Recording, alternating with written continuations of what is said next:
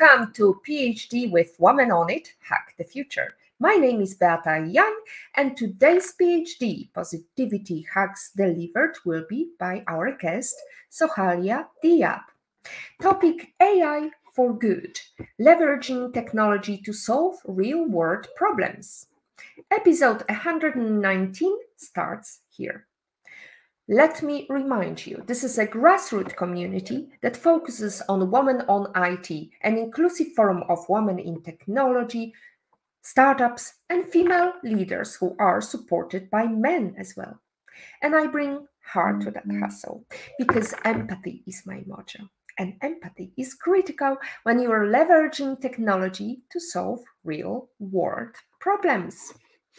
Before we start introducing our lovely guest and chatting about the great ways technology can help you, uh, let me just say kudos to the CEO of Global Blockchain Business Council, Sandra Ro, on her remarkable keynote speech at Bermuda's Tech Summit in 2023.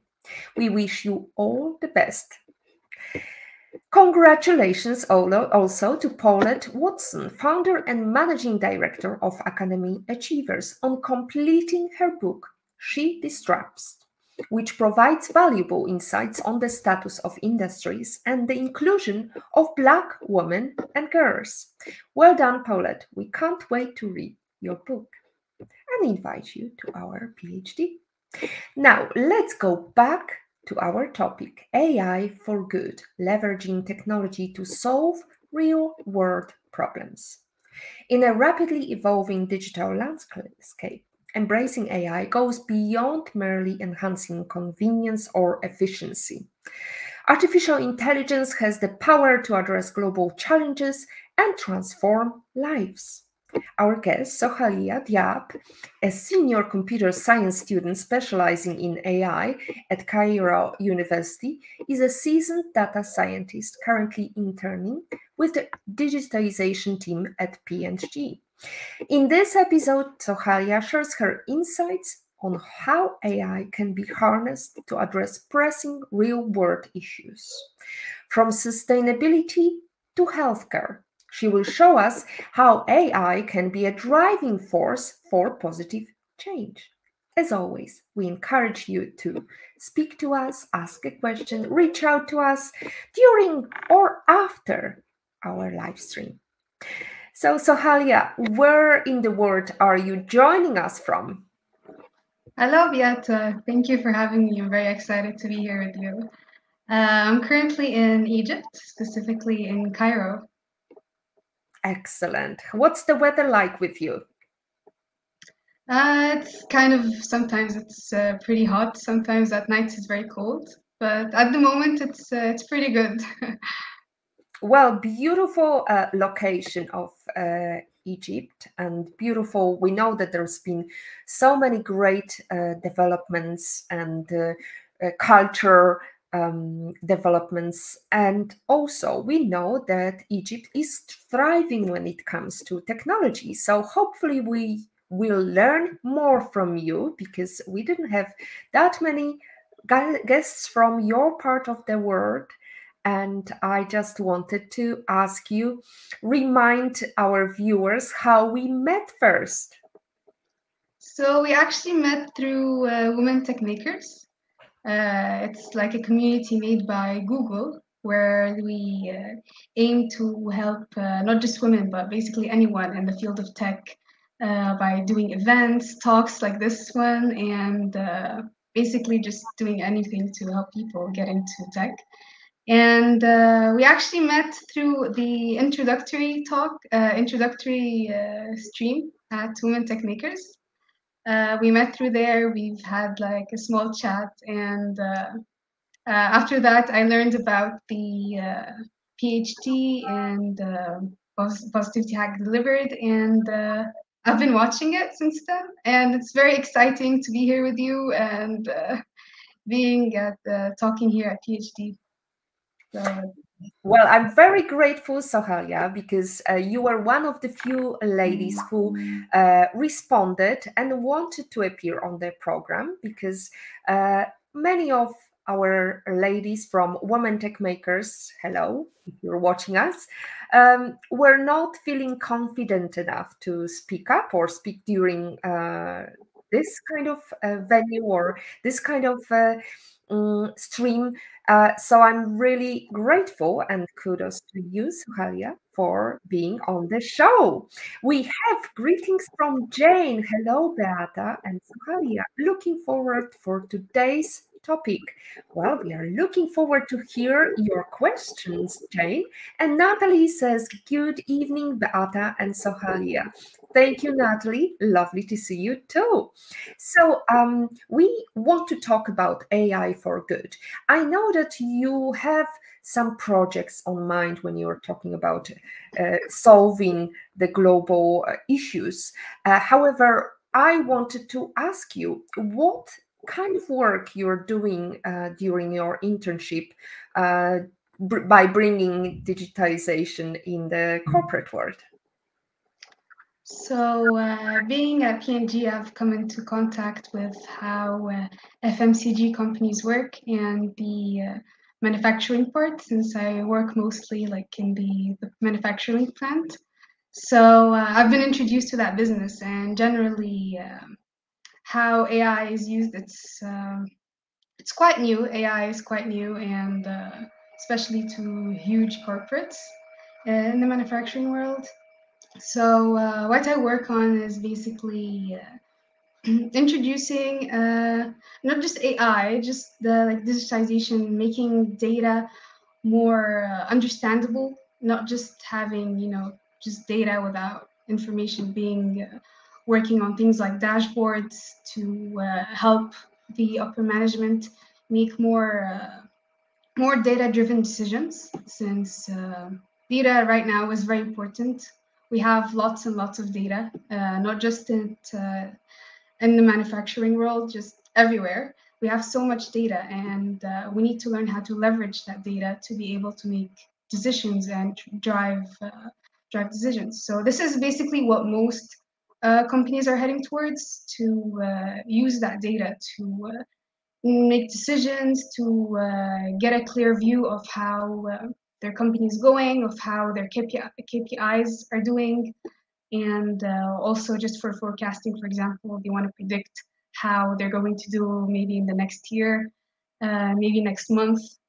So um, this is what I'm doing. if I had to sum it up, it's basically easing easing the access of data to uh, to not just the managers as well to uh, people working on the lines, uh, creating dashboards and and so on. Fantastic. Well, uh, I guess it uh, leaves our audience to know how you secured that internship. So uh, I actually secured it by applying to the uh, to the uh, P&G career site. Um, uh, and I've went through a couple of rounds of interviews, three rounds of interviews, and uh, um, securing this internship actually P&G also focus focuses a lot on not just your technical skills, on how you are as a person, and uh, how you're able to learn. So uh, this is something that um, that I've tried to focus on a lot uh, during my interviews. And uh, and yeah, uh, securing. I've actually had a couple of uh, uh, internships as well and offers. And uh, basically, to get an internship, you need to keep applying. You need to be you need to be resilient. obviously, I've got a lot of rejection letters before that, and that's all right. You just need to keep going. It's just how it is, and um, you need to think of how you can improve your like maybe if you're getting rejection letters, you need to think, okay, how can I uh, improve my resume? What am I missing? And uh, yeah, it's not just uh, it's not something that happens uh, suddenly. It's uh, a lot of rejections, a lot of nights practicing the uh, interviews, uh, a lot of nights practicing my uh, not just coding skills, also but my soft skills and working on them, and uh, so on. Yeah. So, in other words, you had to gather um, a lot of data about how to get the job, how to secure the job, how to do well during the interviews, and then apply your human intelligence to get to where you are. Uh, jokes aside, I wanted to ask you how do you see AI um, can solve problems? Why do you see the huge potential and, and with AI? So AI, there's a lot of room for AI. AI is uh, we're actually surprisingly we're still at the first uh, part of AI. We're still not really uh, really the world isn't really that deep into AI. There's still a lot of room for improvement, but uh, there are so many things AI can help with, and uh, AI is a tool that can help us. It's not something that can uh, replace what we do. It's something that's a tool that could help us. And uh, I actually see AI helping in almost all of the industries. It's it has potential in all of the industries, whether it's healthcare, uh, manufacturing, uh, art. It also helps in creativity. It's basically it helps in all of the uh, uh, all of the industries and what we need to know is how to leverage it and how to use it as a tool. And um, a thought that's been going on for a bit is that uh, AI is going to uh, replace uh, uh human jobs and uh, replace what we do.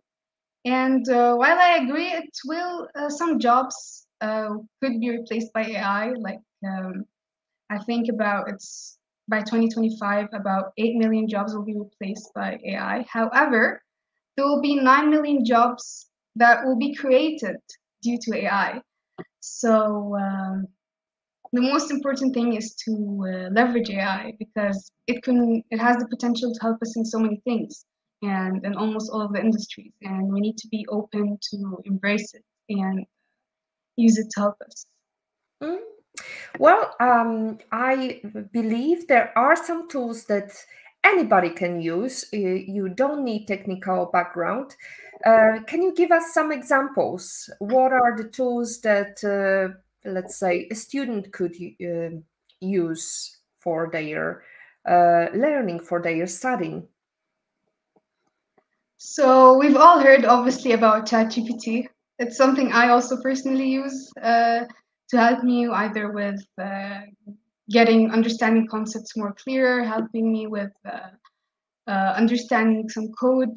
So ChatGPT has a lot of uses, uh, not just for students, almost anyone. You could ask it to uh, simplify some uh, concepts that you don't understand. You could ask it to you know some basic things you can even ask it to create like a vacation plan for you uh, this is something that I've seen some people do. You can uh, tell it, for example, uh, I have a, am uh, going on a one week vacation to Turkey.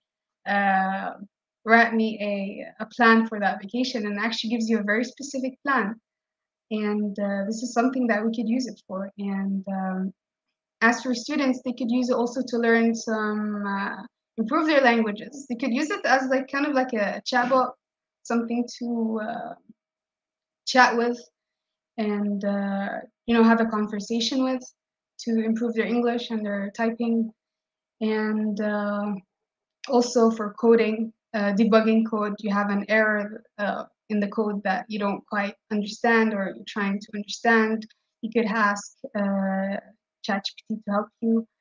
And uh, it's also not just ChatGPT. There are some uh, some other applications that can help you something like Duolingo uh, it could help you with the languages. It could uh, listen sometimes to your pronunciation. Um, uh, this is a uh, language learning app that uh, also uses AI.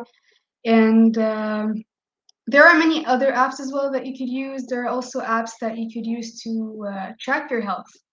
and you know the smartwatches, they also check your health, check your health and uses AI.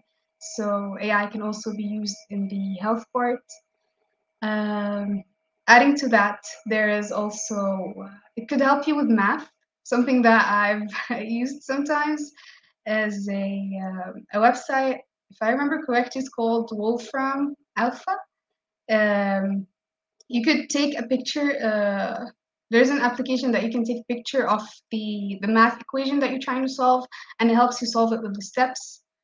And um, this was actually very helpful to understand because sometimes you don't really find the answers that you need online. Sometimes it takes a lot of time to search. Uh, so it can be used to save a lot of time. It could also be used to save um, a lot of explanations. Um, another thing, one more thing actually, is it could help you actually with interviews. Uh, there is something called Interview Warmup, which is made by Google. Uh, it could help you uh, practice your interviews. It's actually a website that you, um, it has some questions. For example, introduce yourself. And uh, you will actually talk with your voice, uh, introducing yourself, and it understands what you're saying. And it gives um, it gives feedback for you and uh, tries to like segment what stuff you need to focus on, what stuff you've nailed. So uh, it could actually also help you with your interviews. And there's so so many endless things uh, AI could help you with. Uh, we just need to be able to uh, embrace it and use it help to help us with our tasks. Fantastic. Well, I uh, I hope uh, we can follow through with some of the links here. Um, we will plaster them, and I'm sure you can also reach out to me or Sohaila Diab. And after the show, we can direct you to these useful tools. So, um, Sohaila, I I wanted to ask you about the AI for good in terms of you know ChatGPT everybody knows pretty much. If you're uh, doing some social media um, content it's very useful. If you're doing your resume it's resume uh, it's very useful. Or even a thesis it's also can replace a lot of uh, human intelligence. Um, however what are the projects that could inspire you um, or, or our viewers uh, or our listeners? Uh, the projects that have got a great potential in the future in terms of artificial intelligence? Uh, projects maybe related to like um, how solving environmental problems perhaps? Absolutely. Uh, so there are actually um, a lot of areas where you can apply um, AI and uh, very, very crucial areas, something like um, disaster uh, prediction. Uh, an issue that you've all, everyone obviously noticed is sometimes there are unexpected unexpected floods that happen. Uh, sometimes there are earthquakes that happen, and um, we're not always prepared for that. We don't know; it just happens so suddenly. And sometimes you do know, but like um, using things like satellites and the traditional methods, but sometimes it's a bit too late. And uh, um, AI could actually help us with this. AI could uh, use the data of uh, like the ongoing environmental data and geospatial data to be able to predict if there is a uh, if there's an earthquake, if there's a flood. So it could help with the environmental uh, damage or, uh, or environmental disaster. So this is actually something that I feel that it's very very important and that we we need. And uh, uh Google actually has been uh, working on that. It's been working on flood prediction, and um, it basically uses AI to forecast if a flood will happen uh, up to seven days before it happens. And um, this is applied, if I'm correct, it's applied in India and Bangladesh, and it's uh, it uses models that predicts, for example, it looks at the data of the uh, of the water flowing in the river, and it also looks at the uh, what areas will be affected and uh, what's the water level will be, and it uses that to alert people uh, of the of the disaster. So this helps the government, this helps the the first aid take some precautions. People will know about that. They'll know when to evacuate. They'll know that they need to uh, get their safety kit and all of that. So uh, this is very helpful in the uh, to be able to help us, you know, uh, uh, avoid these natural disasters. And um, yeah, this is one of the very important things.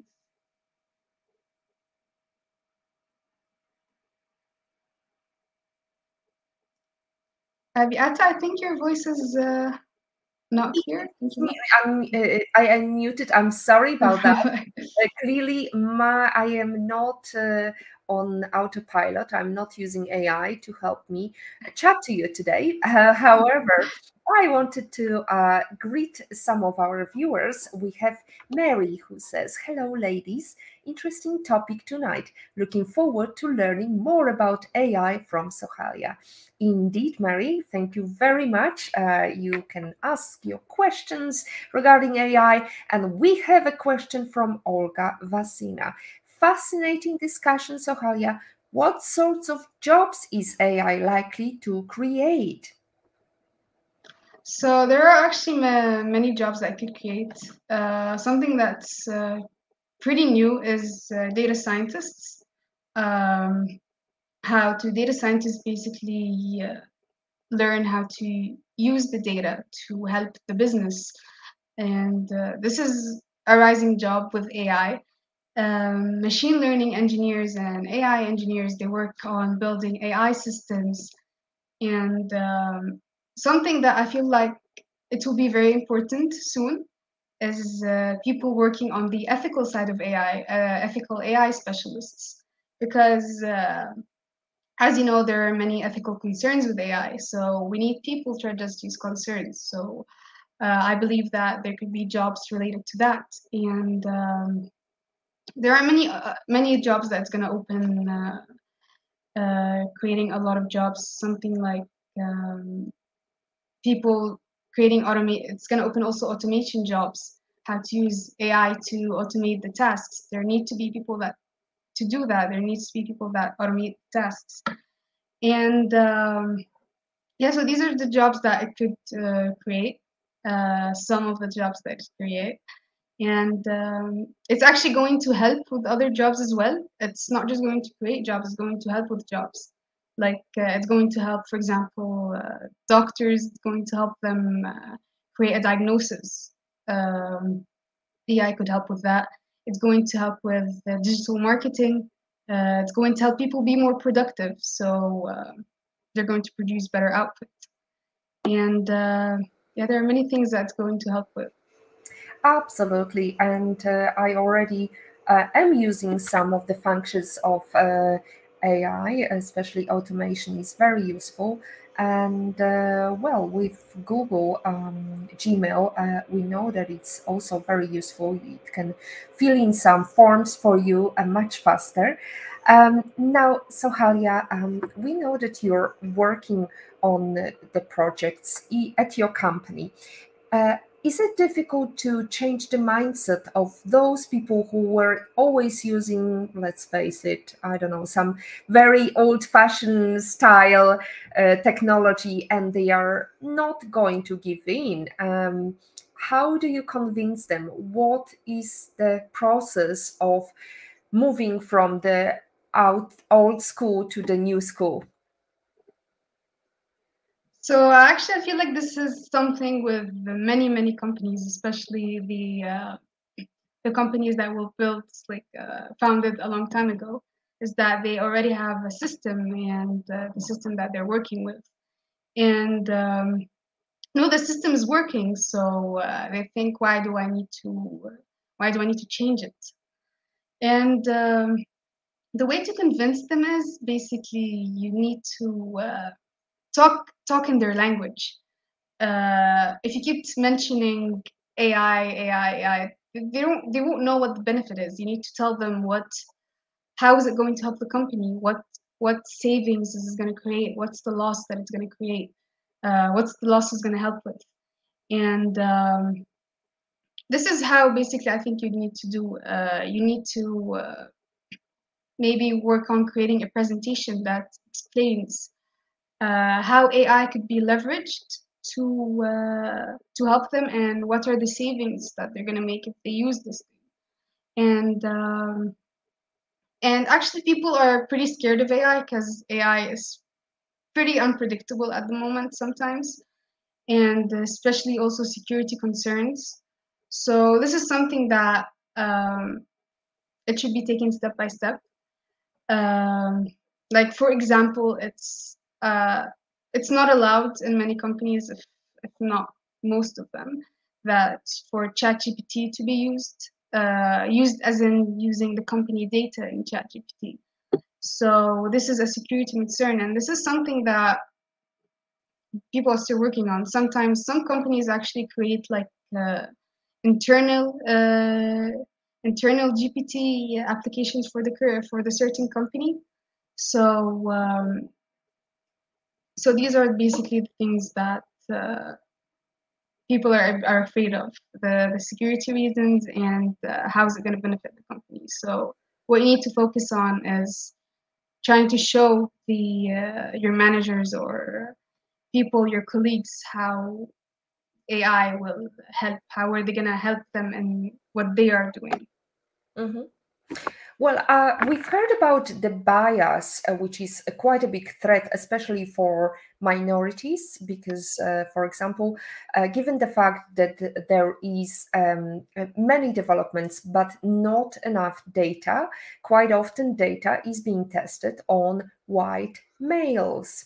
Whereas, in order to have the broader um, uh, you know data you need to have more people involved and more uh, founders of ai applications involved.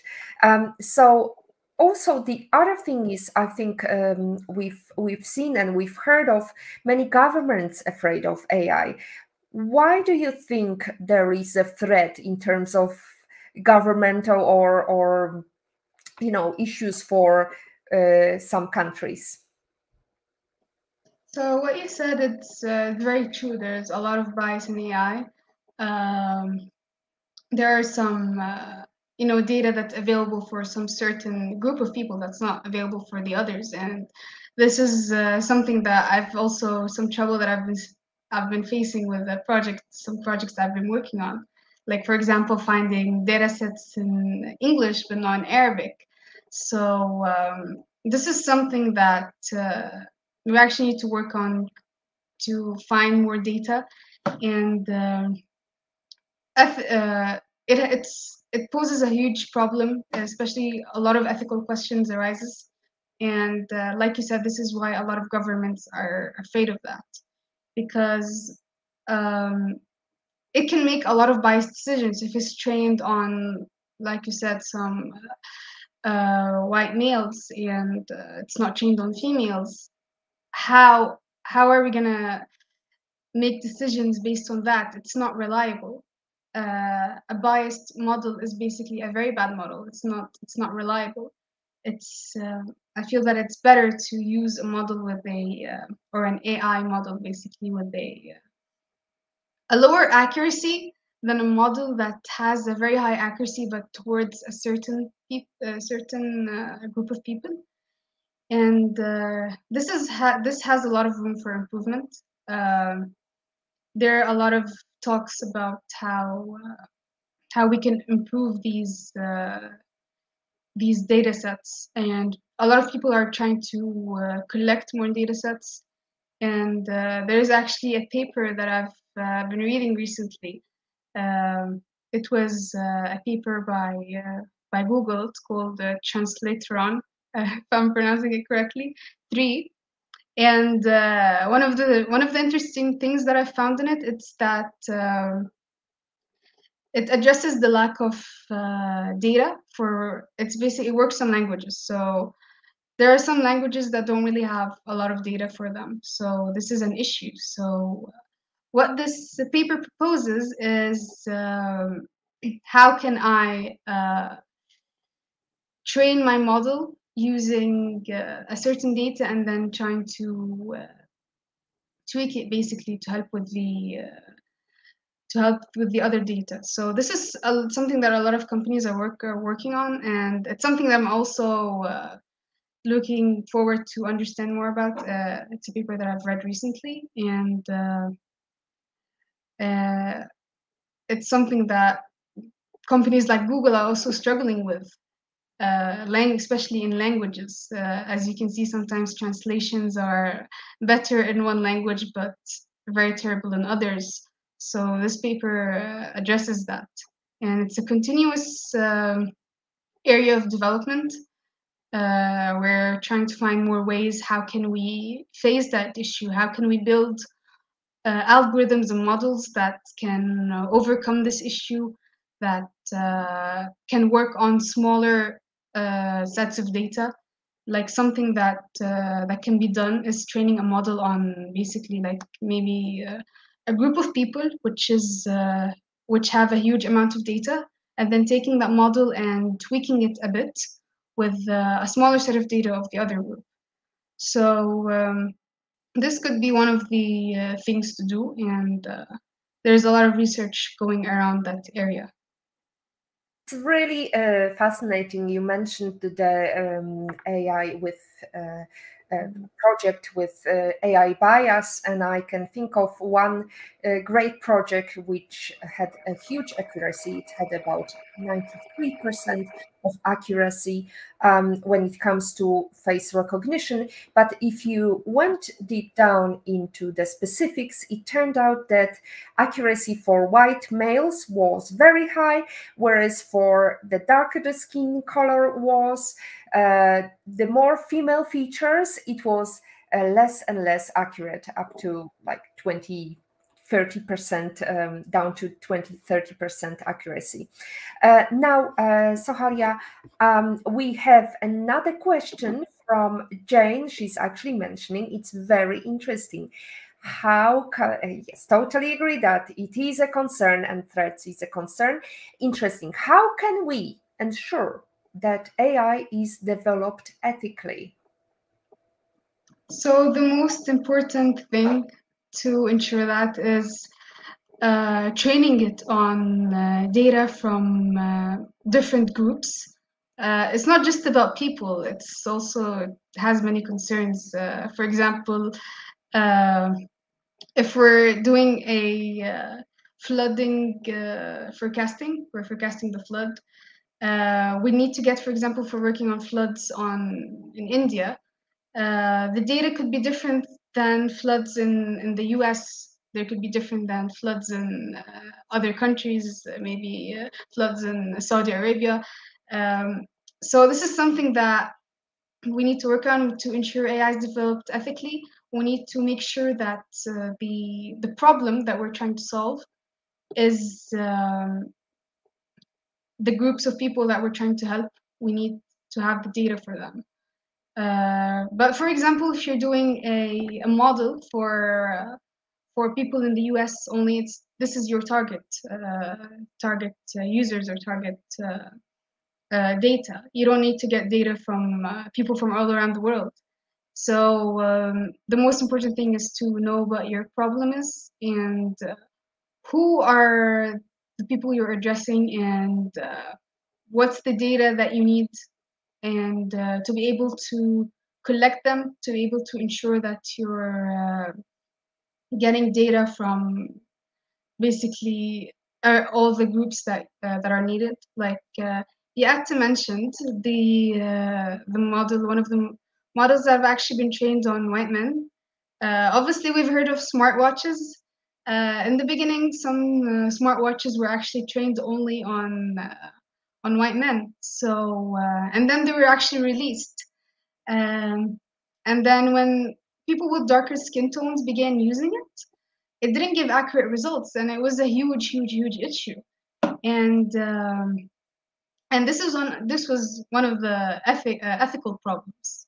Uh, you didn't take into account the other people that will be using it. You didn't take into account that there's another group of people that you'll be using it, even though you're selling it to them. So uh, they went back. They collected uh, more data of uh, of people from different skin colors, both males and females, and they improved the the model. They added, they trained the model on this data, and uh, they released they released it again the these uh, smartwatches and uh, it was basically better so you need to work on finding who who will you be serving and uh, make sure that you get their data Well, it's it's very interesting because basically AI mimics human behavior, and as we know, not all humans uh, behave ethically. So um, it is important to have uh, um, must be that AI is fair, consistent, interpretable, transparent, and resilient, and there is some governance. So um, is um, is it up to one person or is it up to a couple of people uh, who look after AI projects? What would be your the ideal solution for for any AI project? Uh, I feel like there's, uh, or I believe there's a lot of people that should be involved in an AI project.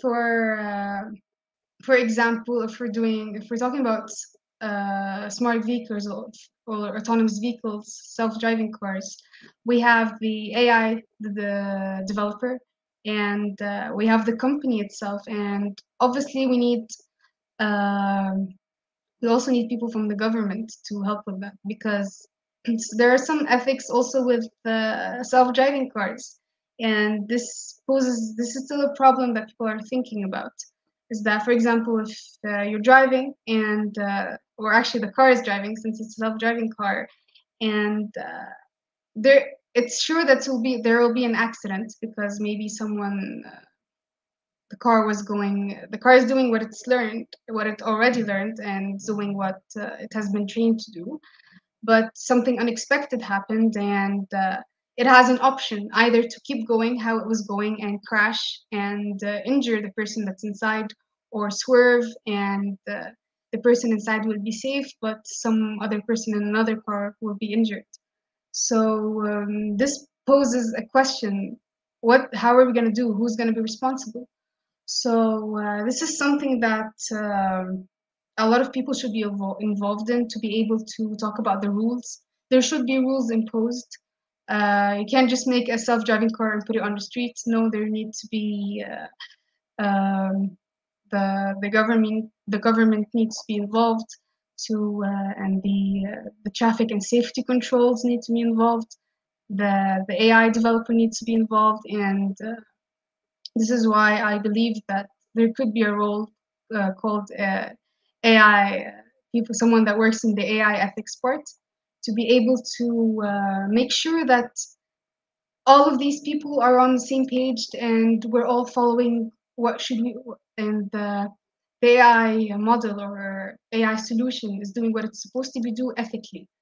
So um, it's not just the AI developer that's that's doing the thing. No, because there are also obstacles around them. So there are a lot of people involved in that. Well, uh, we need to also tackle the problem of AI bots uh, who spread fake news. And um, we've seen a couple of uh, people who uh, jump on these news and they repeat that. And it's very difficult because it's got this snowball effect of uh, misinformation. How do we tackle that? Can AI uh, help in navigating and finding these fake news? Yeah, it could actually help. Uh, uh, you could have noticed sometimes on things like Instagram and Facebook, sometimes there are bots that post some random stuff, uh, try to post controversial stuff, and um, this is this is definitely not good. And uh, actually, you can build an AI uh, model that uh, that faces that that could detect this uh, for example, uh, Instagram sometimes maybe auto auto deletes some um, auto deletes some uh, comments from uh, things that or comments that detects that could be AI, so it deletes it. So this is the uh, something that a lot of social media platforms have been doing, and uh, it's not also just comments; it's also sometimes images. Sometimes people use uh, uh, another person's image and uh, you know, tries to manipulate it with AI. And we could actually use an AI to uh, battle that. We could use an AI to detect. This is something called deep fakes. That so there's an image that looks very, very real. However, it's made by AI. But however, some AI could detect that deep fake and be able to tell you, hey, this this is a deep fake. This is not an actual person. This is not made. This is not a real picture. and um, we could use AI to detect such things, and uh, we could use AI to battle AI. So this is something that could be done because sometimes when uh, when there's a picture, you can sometimes not tell if this is a real picture. Is this is this an AI made picture? Especially now since AI is evolving, all with this generative AI and uh, all these new things, and um, the images just look so real and they look very convincing. So this poses a huge threat. So uh, a lot of companies have been working on creating AI to battle AI. Well, uh, there, there would be another threat though, uh, if we have AI battling AI.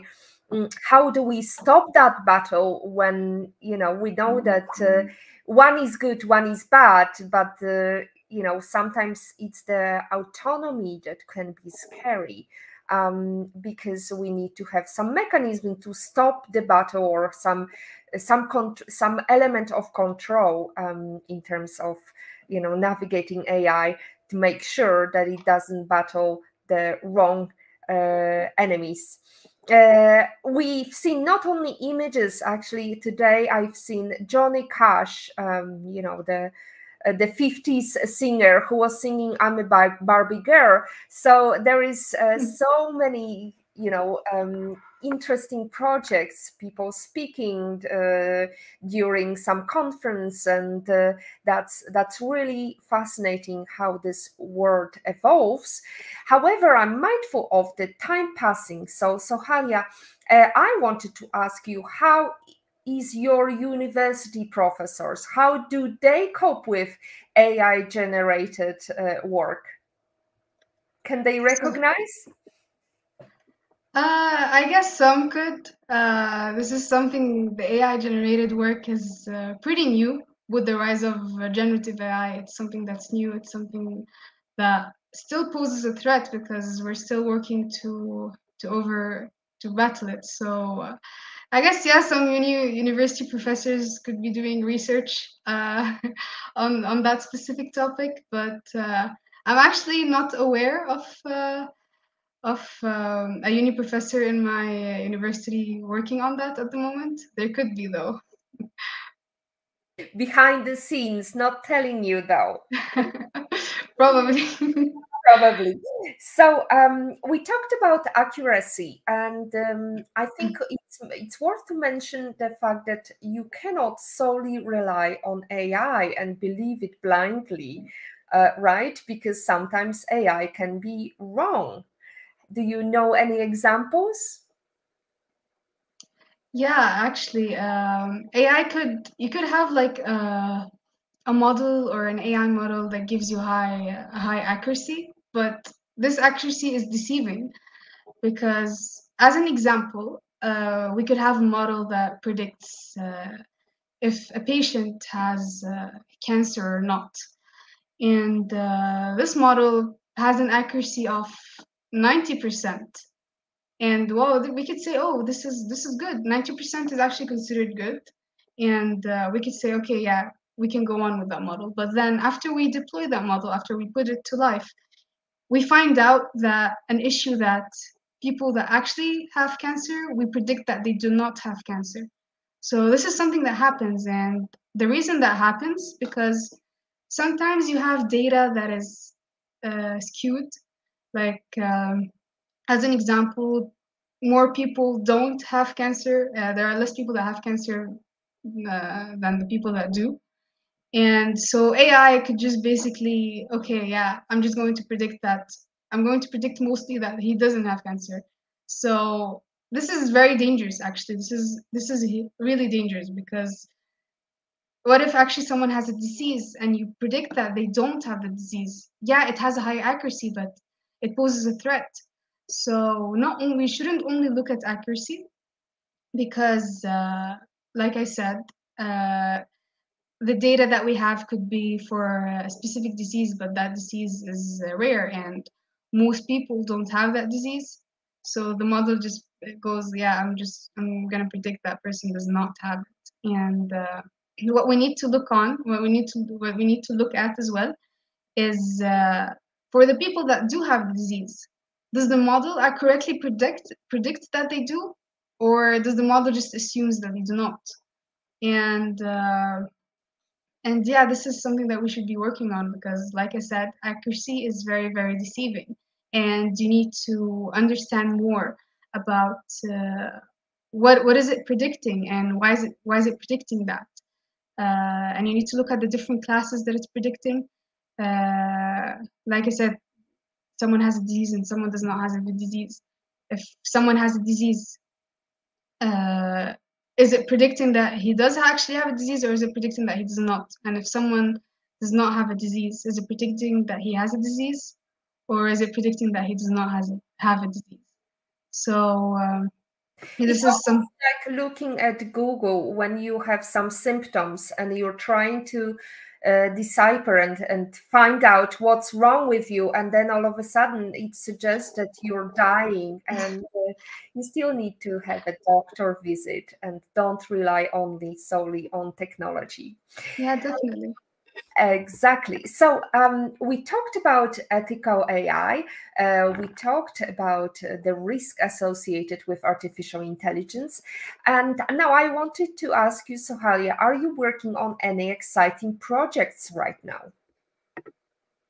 Yeah, so I'm actually uh, working on a, a couple of uh, AI related projects. Uh, one of the uh, projects that I've been working on is is basically translating uh, uh, your the videos live, translating uh, what you're saying live, and to different languages with the uh, with keeping the tone and keeping the lip sync.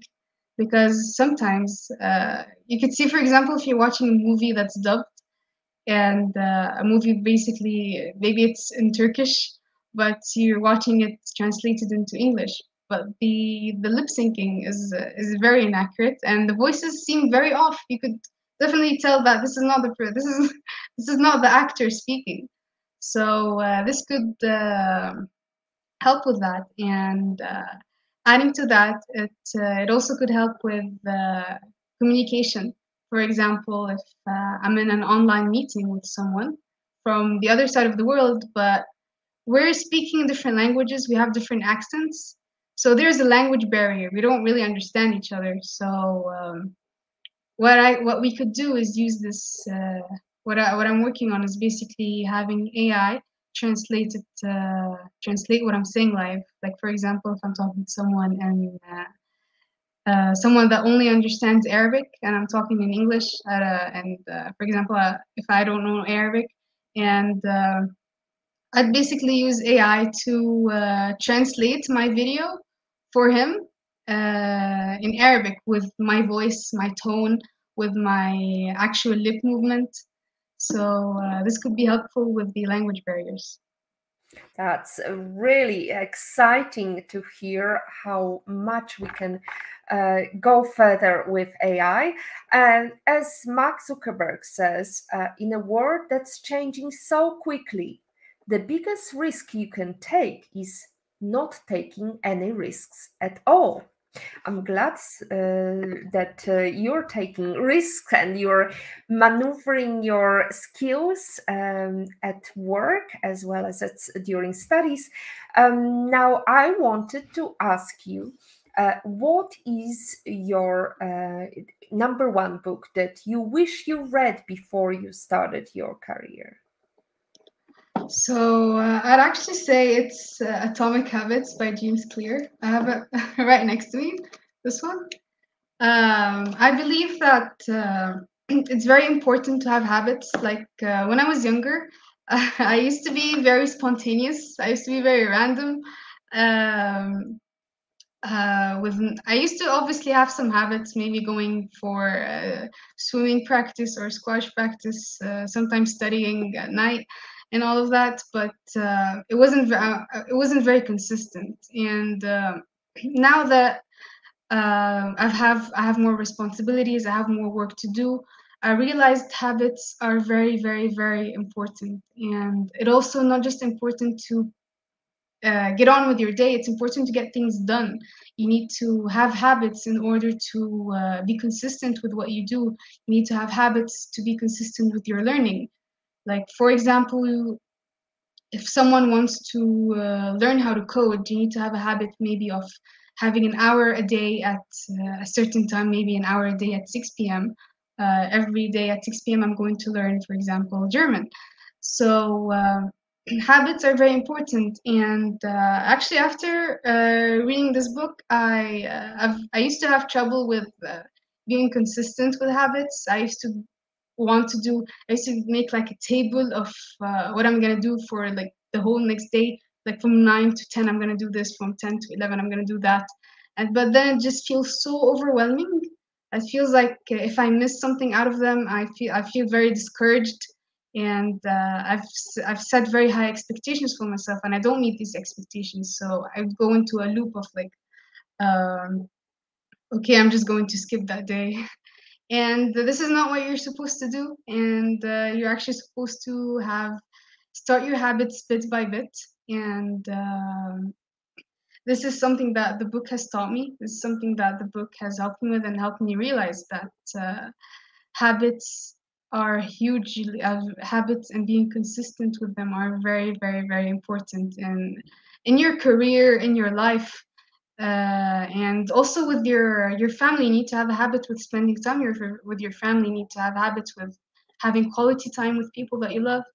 And uh, habits are basically very important to uh, organize your day and reach your goals Habits, uh, uh, uh, the book has been mentioned before, I have to tell you. Uh, Atomic Habits uh, has been recommended by uh, some of our um, guests before. Madonna Wambua, as I, I recall, also talked about the breaking the bad ones and having an easy and proven way to build good habits um, and make sure that you stick to them. Now, um, as Eleanor Roosevelt once said, women are like tea bags. We don't know our true strength until we are in hot water. So, in life, how are you in hot water? How are you brewing? Oh, this is a very interesting quote. I really like that one. Uh, it's my first time hearing it actually. Um, uh, I'm actually one of the people that uh, learns more if I'm thrown into the hot water.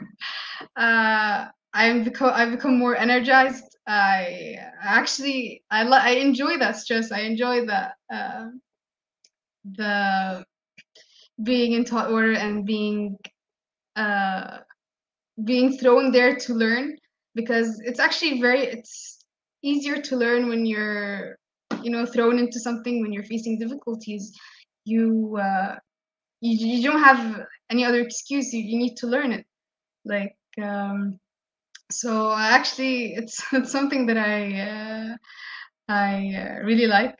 And um, and yeah i found it uh, i find that as a very big opportunity to learn like uh, if I'm thrown into a task that I uh, that I don't know anything about, I'm facing so much difficulty with difficulty with. It's my first time doing it, but uh, it's also at the same time it's exciting because it's an opportunity to learn, and uh, I spend time researching about it to be able to navigate what am I going to do because um, I don't have any idea about it, and um, and then I'll try to break it up into like smaller tasks and uh, that correlates very well with your other uh, quotation uh, because when we ask you to prepare for us some life lesson quote you mentioned uh, a ship in a harbor is safe but that's not what ships are made for. Can you tell us about that quote and the other quote that is really relatable to you so yeah, both of these quotes, the also the second one that uh, what has reached you was never meant to miss you, and what has missed you was never meant to uh, reach you, and by uh, Prophet Muhammad, and uh, also the ship in harbor is safe and.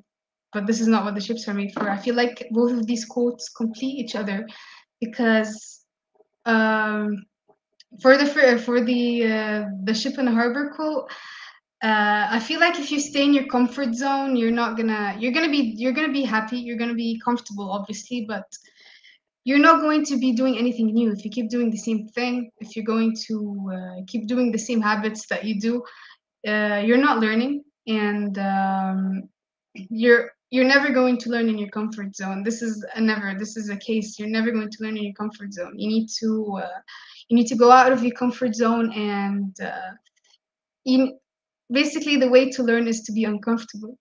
And um, but also you need to keep in mind that um, yeah you do get out of your comfort zone but sometimes for example you get out of your comfort zone to apply for a job but you don't get that job.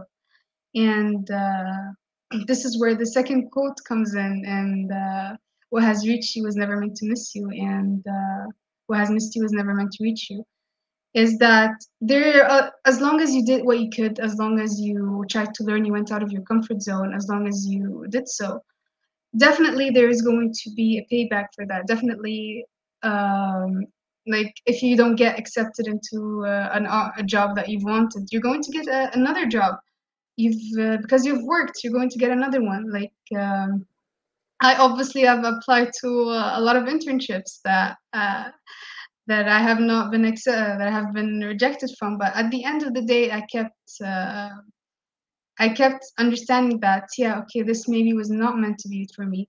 And uh, when something else comes like for example when you finally land the, the, the job that you've wanted you need to also break out of the uh, okay maybe i'm not good enough for this. Maybe i um, like you know the imposter syndrome that you get because this was this was meant for you. Like you got and you got the job so that means that you're fit for it. So this is something that i remind myself sometimes. I've been having i, I could have these imposter syndrome imposter syndrome thoughts but uh, at the end of the day you've got you've got it and that means you're capable. So um, really that I keep another quotation by Richard Branson who says opportunities are like a bus. There always will be another one. Definitely yeah. There you go. So, Sohaila, I wanted to ask you the question that we started asking during the pandemic, and we continue to ask if you had opportunity to travel anywhere in the world and have a private breakfast with anybody in the world who would you choose and where would you invite them to? Uh, i would actually choose uh, Yann LeCun he is uh, one of the pioneering figures in ai he's um, one of the really important people that uh, in ai that uh, made a huge difference and contributed a lot to AI. And uh, I would love to have a breakfast with him in uh, a local uh, or a traditional Egyptian food in uh, breakfast in Egypt. And uh, I feel like it would be like in uh, maybe in Tunis, a village, small village called Tunis in Fayoum. It's very calm. It's very it's very beautiful, and um, yeah, I would love to have a chat with him and uh, understand more about his thoughts in AI, his journey in AI, and uh, what he thinks about AI in general. This is the future of AI, and uh, he's obviously he's done so much research. He's done so many contributions, and uh, it will definitely be a, a huge uh, honor to speak with him fantastic. We wish you uh, every success and hopefully you will have a chance to meet with him personally. I also am hopeful that one of these days we will be able to meet somewhere in physical location, allowing for Google woman Tech Makers to set it up uh, sometime in the future. Sohaila, so Halia was a guest today, and that's it. And uh, uh, there is another quote I wanted to mention: "Artificial intelligence is the only remedy." For natural stupidity, as CJ Cherrick says. And that's it from episode 119 of the PhD live stream. Thanks to our guest, Sohaila Diab. To stay updated and ensure you never miss a positivity hack delivered, follow Women on IT to turn on notifications and be alerted once a video has been released. We have no episode next week because it's 1st of November. I hope you're gonna have a fantastic time.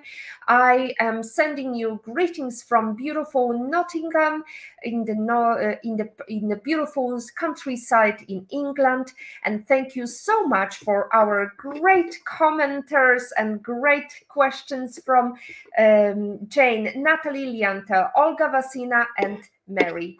It's been a pleasure. I hope uh, that you will always stick to the positivity quote. And if you don't like something, change it. If you can't change it, change your attitude, as Maya Angelou says. Today is your day to hug the future, hug the positivity you want. Thank you.